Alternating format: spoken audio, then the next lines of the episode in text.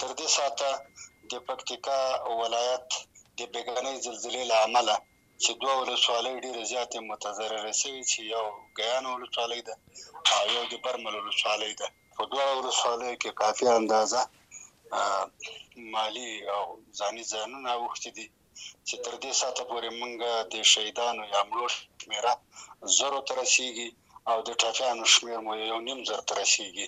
او له دې جملې نه به تر دوه سوه دوه نیم سوه پورې ټپیان. شرنې روغتون ته ورګون روغتون ته او د ګردش کلي اردو ته او غزنی ته لېږل شوي دي. او په ساحه کې تر اوسه پورې تقریباً اته پنځوس امبولانس او اته دېرش کار کوي. او هغه فعلا په په فعالیت باندې بوخت دي.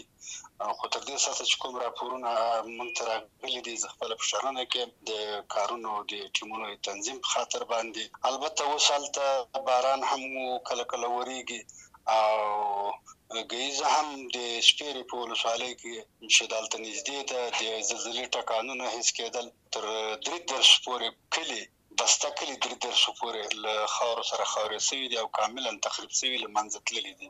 بله اسمت محترم څه ویل کیږي؟ آیا د مرګ ژوبلې د ډیرېدو احتمال هم شته؟ ځکه ورځ په تیرېدو د د سروي ټیمونه ټولو کلیو ته رسیدلي او رسیدلي دي. خو البته یا یو یادونه به وکړم، هغه دا ده چې کاملا په دواړو ولسوالیو کې چې کوم کلي له منځه تللي دي، ساحه پاکګاري سوې نه ده، نو احتمال دې شته چې د مرګ ژوبلې کچه نوره مچاته شي.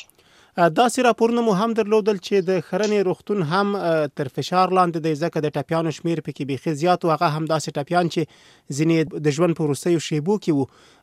څنګه له نورو ولایتونو نه تاسو د روغتیاي کارکونکو مرسته نه ده غوښتې یا نور کسانو مرسته ته نه دي نه دي درغلي نور کسان؟ په دې برخه کې باید وایم چې کله واقع را مابین تسوله د پکتیکا ولایت ملکی ادارې او نظامی ادارې همدارکم ته د پکتیا کلی اردو او د غزنی لیوا او د سیاتیامي اداره په دې برخه کې لمغ سره په ګډه باندې د د همکاري په مخه باندې د دوړو ولسوالۍ ته لاړل او اوس عمل ته فعلا فعالیت کوي. نو که زه وایم چې د دې کار کې لمغ سره د دولتي، د ملکی او نظامی ادارو ترڅنګ حتی خصوصي سکتور په پوره اخلاص او صداقت سره همکاري کړې او کوي